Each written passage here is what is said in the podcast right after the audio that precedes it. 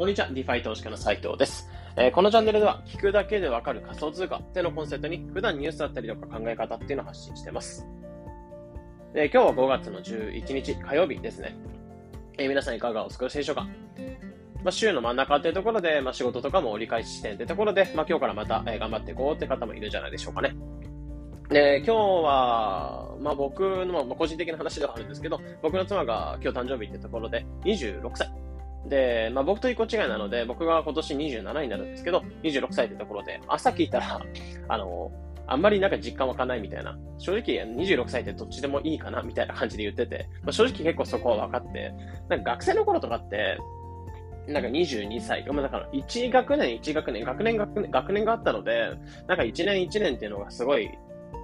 なんか、ちゃんと刻めたっていう感じだったんですけど、なんかあんまり社会人とか、そういった感じで働いちゃってると、1年1年っていうのが新しい年度になって、新しい新入社員とかが入ってきたりする人に関してはちょっと年度変わったんだなって意識あると思うんですけど、まあ時間過ぎるのが超早くて、なんか誕生日1年1年っていうのはあんまりなんか祝えないかなと思うんですよね。祝えないというか、なんか、まあ結局もう30ぐらいになっちゃうし、どうでもいいかなみたいな感じである、あるのかなと思うんですよね。なんですけど、まあ一応そういった節目、えー、1年1年をまあ切ってくれる節目の誕生日かなと思うので、えー、今日はちょっと豪華にご飯なんか作ろうかなというふうに思ってます。で、ま、ちょっと先日ニュースとかで言ったんですけど、ビットコインが価格差が、まあ、USD っていうのが結構荒れてるよ、騒動が起きてるよってとこなんですけど、まだまだちょっと荒れてるなってとこですよね。まあ、結構 UST というところが、えー、まあ、価値っていうのが、まあ、非常に売られてるというか、UST っていうのが手放す人が多くなって、えー、価値っていうのが、アルゴリズムステーブルコインが、えー、結構価値が外れてるってところで言われてたりするので、まあ、今後どのように動いていくか、え UST が生存するのか、残っていかないのか、えこのままなくなっていっちゃうのかってところなんかは、まあ、僕自身 UST っていうのも持っていながら、えー、 Platypus っていう DeFi にお金預けたりするので、えちょっとここの動向なんか注目しつつ見ようかなというふうに思ってます。で、今日に関しては、配信として何話していこうかなと思ったんですけど、えタイトルにあったように、え消耗しない投資、歴6年で立てたマイルール3つ。ということで、え投資っていうのは6年、これまで僕自身やってきたんですけど、やってきてて、えそれで立てたマイルールっていうのを3つ、え紹介していこうかなというところを思ってます。まあ、単純に背景としてあったのが、投資やってるけど消耗してるとか、えー、まずどこにどのように投資したらいいのとか、えー、今、投資数ヶ月とか数年とかしかやってないから、えー、今後どのように投資していこうかな、お金を増やしていこうかなという方、まあ、それ結構迷走してる方ってもいるのかなというふうに感じているので、まあ、僕自身、過去の僕自身もそうだったので、そういった方向けに今回配信していこうかなと思ってて、まあ、もちろんこれをやれば勝てるとか、えー、いうわけではなくて、これをやれば消耗しないっていう、えー、投資っていうのを今回紹介していこうかなというところを思ってます。なので、お金がめちゃめちゃ増えるような投資が聞けるっていうわけではないので、そこは期待せずに、もしそこを期待して、このチャンネルとか聞いた方に関しては閉じていただいて全然 OK かなってところですね。まあ、今回は消耗しないで投資、消耗しない投資、やるんだったらどのようなルール立てていくといいよってところ、僕自身のルールなんかも紹介していきます。で、早速、えマイルールの方を話していこうかなと思うんですけど、まあ、結論として言っちゃうと3つ、ルールっていうのがあって、え投資だけで増やそうとしない。えなるべく手間をかけない。えー、成長市場にベットする。もう一回言うと、一つ目が、えー、投資だけで増やそうとしない。で、二つ目が、えー、なるべく手間をかけないこと。で、三つ目っていうのが、成長市場にベットしていくこと。この三つが僕自身が、えー、この6年で立ててきたルールになってます。まあ、一つずつ紹介していくと、まず投資だけで増やそうとしないっていうところで言うと、結論として投資だけで増やせないので、まあ、投資で増やすことももちろん重要なんですけど、投資に回していく、別収入、キャッシュフローを作っていくってこと、まあ、ここを一つ意識しておくといいかなってところですね。結局、月1万円とか、えー、数千、数万円とか、数十万とかっていうのを別の収入で作ってくれるもの。例えば生活費の中か中の中から例えば20万くらいもらってるんだったら、その20万の中でやりくりして、いくら投資に回してってところでやってると、まあ、結局カツカツの状態かなと思うんですね。で、過去の僕自身は学生の頃から投資とかやってたりするんですけど、えー、まあ学生の頃ってバイト代とかも結構上下しますし、バイト入れなかったら収入とか入れなかったりして、まあ結構キャッシュフローっていうのが安定しないってところがあったんですね。で、バイト代とかね、もう本当にビビたるものではあるので、えー、それの数千円とか数万円とか入れるって感じだったら、まあ結局リスクっていうのはめちゃめちゃ取りがちなんですよね。生活っていうのカツカツカツカツだと生活を潤したいみたいな感情が生まれちゃって、えー、リスクっていうのを取りがちなので、正直月1万円とか投資に回せるお金、えー、気にしないようなお金っていうのがあってくれれば、えー、リスク調整っていうのはできるんですよね。なので、カツカツでやると生活費稼が稼がなきゃいけないとかって焦りやすいので、えそういった部分をなくすために、え別の収入を作っておいて、え投資に当てるっていうのをお金作って、冷静に投資していく。まあ、感情を入れずに、え冷静に投資していく。まあ、ここは一つ目のルールかなってところですね。で、二つ目っていうのが、なるべく手間をかけないってところ。まあ、これはほったか、ほったらかしにしても全然増えていくというか、ほったらかしにして投資していく。まあ、これがいいかなってところですね。まあ、つまりトレードとか、えー、分析とか難しいものをしないってことが、まあ、一つ僕自身のルールかなってところですね。まあ、シンプルに僕自身はそのトレードとか分析に関しては正直いらないかなっていうのが持論としてあって、もちろん人によってはトレードを分トレードで分析しながらトレードして、えー、投資でお金を稼いでいくって人もいると思うんですね。まあ、もちろんそれは楽しかったりとか、っていうのが好奇心ベースで動く動けてれば全然いいかなってところを思ってて、まあ、僕自身も過去にトレードとかしてたっていう経験があって、まあ、結局それをやってた上で、時間とか、えー、お金とか、メンタルってのめっちゃ消耗するなってところを感じたので、僕自身はちょっとあんまりお勧めしないですね。まあ、結局値動きっていうのは気になって、一日スマホとか、えー、パソコンの画面に貼り付いてるような時が起きてくるので、えそういった消耗しない投資、メンタルとか消耗しない、まあ、たかがお金しか増やさないので、お金のために大切な時間とかメンタルを削らないような投資、まあ、ここが二つ目のルールかなというところですね。で三つ目っていうのが成長市場にベットすること。まあ、これが、えー、三つ目になってます。つまり、ワクワクできる投資、え好奇心ベースで、え投資できるもの、そこに、えお金をベットしていくこと。まあ、これが三つ目のルールかなってところですね。まあ、シンプルにお金増やすんだったら、勉強っていうのを含めた投資、まあ、自己投資みたいな感覚で、えー、お金を投資していくっていうことが重要かなって思ってて。まあ、投資ってシンプルにお金を増やすってだけの投資ではなくて、えー、自己投資とかっていうのもありだと思うんですよね。なので、えー、自分が興味ある分野とかの本を買って、えー、そこの勉強、まあ、知識とか体験っていうのを含めていく。その本で得たこと、得た知識とかを自分の体験に活かしていくとか。まあ、例えば、えー、カメラとかに興味があるんだったら、カメラの教材とか、えー、そういうのを買ってみて、えー、こういったカメラがあるんだというところで実際に試してみて、まあ、実際に買ってみて、えー、まあ、もちろんそれも自己投資だと思うんですけど、そういった感じでカメラを試して、あ、こここういった性能があるんだなっていうところを自分で知ってみたりとか、じゃあ逆にこの性能がないようなカメラってどのようなもんなのだなって感じがいろいろ投資して選んでいくみたいな、まあ、それも一つの重要な体験だと思うので、まあ、例えば今後カメラとか、まあ、友達とかで悩んでる人がいれば、えー、まあ僕このカメラ持ってたけど、こここうだったから、まあこれの場合はこうだった方がいいよみたいな。例えばここちょっと、えー、色合いっていうのは調整しづらかったらこちらのカメラの方がいいよみたいな感じで紹介できると思うんですね。なので知識とか体験っていうのは貯めていけるっていうところだと思うので、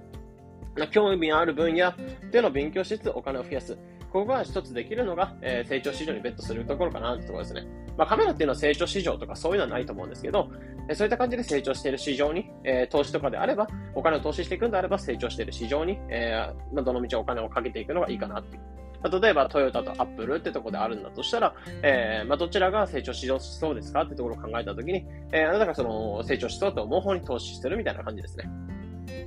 なので、そういった投資、成長している分野に投資しつつ、経験とか知識も増やしつつ、お金も増やしていくっていうところが、まあ、3つ目のルールかなってところですね。なので、ここまで話してた内容としては、投資だけで増やそうとしないこと。二つ目が、えー、なるべく手間をかけないこと。三つ目なのが、成長市場にベットすること。まあ、この三つ目のルール、三つのルールっていうのは僕自身この6年で立ててきたって感じですね。じゃあ結局、そういったルールを立てた上でどんな投資をしていけばいいのか、どのようにベットしていけばいいのかってところ、えー、僕自身の事例なんかも踏まえつつ、この後ちょっと話していきます。いや、僕はどうしてるか、どうしてるかっていうと、まあ、結局キャッシュフローを作りながら、ワクワクする市場に手間かけず投資していく。で、この3つ目っての、3つっていうのが、えー、僕自身は、重要視してるって感じですね。なので、僕はどうしてるかっていうと、えー、あくまで僕の経験とか、えー、話ではあるので、まあ、全員にこれが当てはまるってわけではないんだけど、僕自身は、まあ、だからこそ、え、キャッシュフローを作るのは、え、ブログっていうものを使って、え、収益を立てていく。文章、文章を書いたりとか、まあ、そういったマーケティング能力とかってもちろんつく部分はある、あると思いますし、え、人に興味を持つっていう部分にもなると思うんですよね。え、僕自身ブログ書く前とかってあんまり人に興味なかったんですけど、え、ブログ書くようになって、え、人のことを考えるようになったりとか、読者を想像したりとかっていうので書いたりするので、まあ、人の気持ちとか人の感情の動きとかっていうのに興味する、興味持つようになってきたんですね。なので、そういった変化なんかも生まれるかなってところは思うので、えー、ブログで収益を立てるってところを選んでたりとか。で、そこのブログで稼いだ収益っていうのを、例えば月1万円とか生んでくれるんであれば、その1万円とかを、えー、投資に当てていくってところができるので、生活費っていうのをカツカツにすることなく、えー、投資に当てる資金が生まれるって感じなんですね。なので、ブログで立てた収益っていうのを資産運用に活かしていくって感じですね。で、二つ目っていうのが、えー、ビットコイン、えー、そこで、えー、ブログで収益を立てたものに何に投資するかっていうと、僕自身は仮想通貨、その中でもビットコインとか、えー、アバランチとか BNB とかいろんなものの資産に、えー、投資していくってところをやってます。まあ、ビットコインって結局、えーまあ、今後2、3年とかで、えー、10億人ぐらいが持つって言われてたりとか、まあ、明らかに国とかが法定通貨化したりとか、というところで、まあ、かなり注目されている、まあ、王者のビットコインという仮想通貨の王者ではあるので、まあ、そういったところに投資しつつ、いろんなものを勉強していってるって感じですね。まあ、今後確実に成長していくかなというところを感じているのが仮想通貨ではあるので、えそこに成長にベットしてるって感じですね。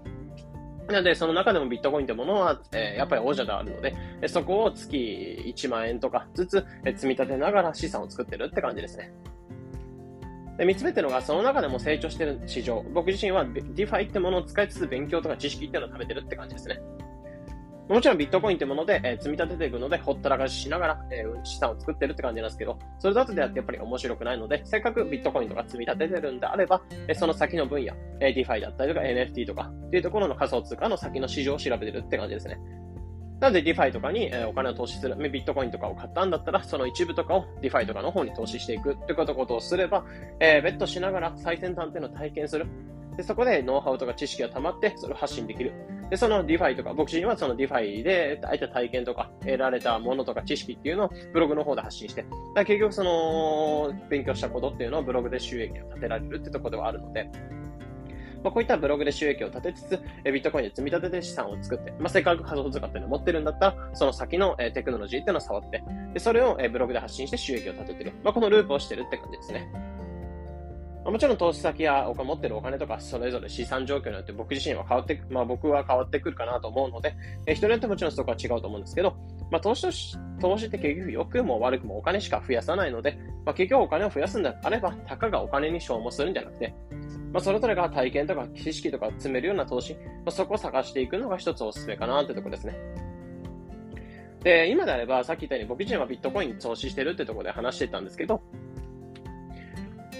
まあ、参考までに今ならビットコインっていうのをタダで買える方法っていうのがあるので、えー、こちら、ポッドキャストが聞いてる方っていうのはビットコインをタダで買うみたいなところでリンク載せておきますので、えー、そちらから登録し、登録していただくというか、まあ、そちらから進めていただけると、え、今なら、え、今日の15時までではあるんですけど、無料で4000円もらいつつ、えー、タダでビットコインがゲットできる方法っていうのを解説しています。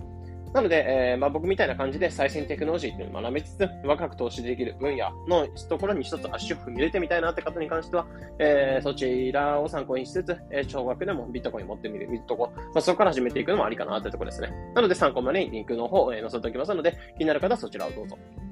というところで今回、えー、話してた内容としては、えー、マイルール、まあ、投資6年やってきて立てたマイルールっていうのを3つ紹介していきました。1つ目っていうのが投資だけで増やそうとしない。で、二つ目がなるべく手間をかけない。そして三つ目ってのが成長市場にベットすること。で、一つ目ってのは投資だけで増やさないに関しては、ブログで僕自身は収益を立てていて、その収益っていうのを投資の方に当てていくよ。そうすれば生活をカツカツにしないので、お金のために投資をするみたいなことはなくなるよってところ。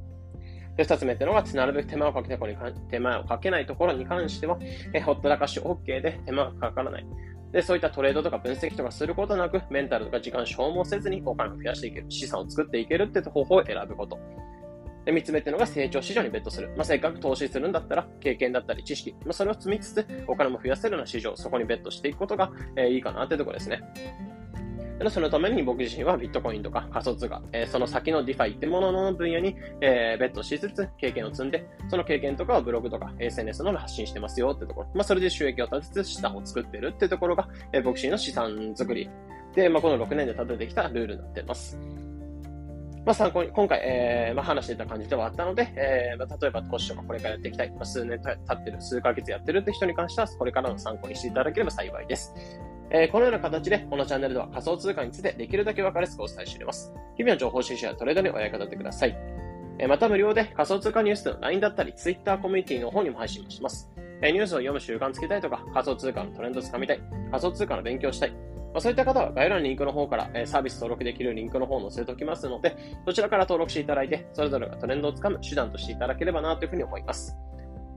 というところで本日の配信これで以上になります。良い一日を。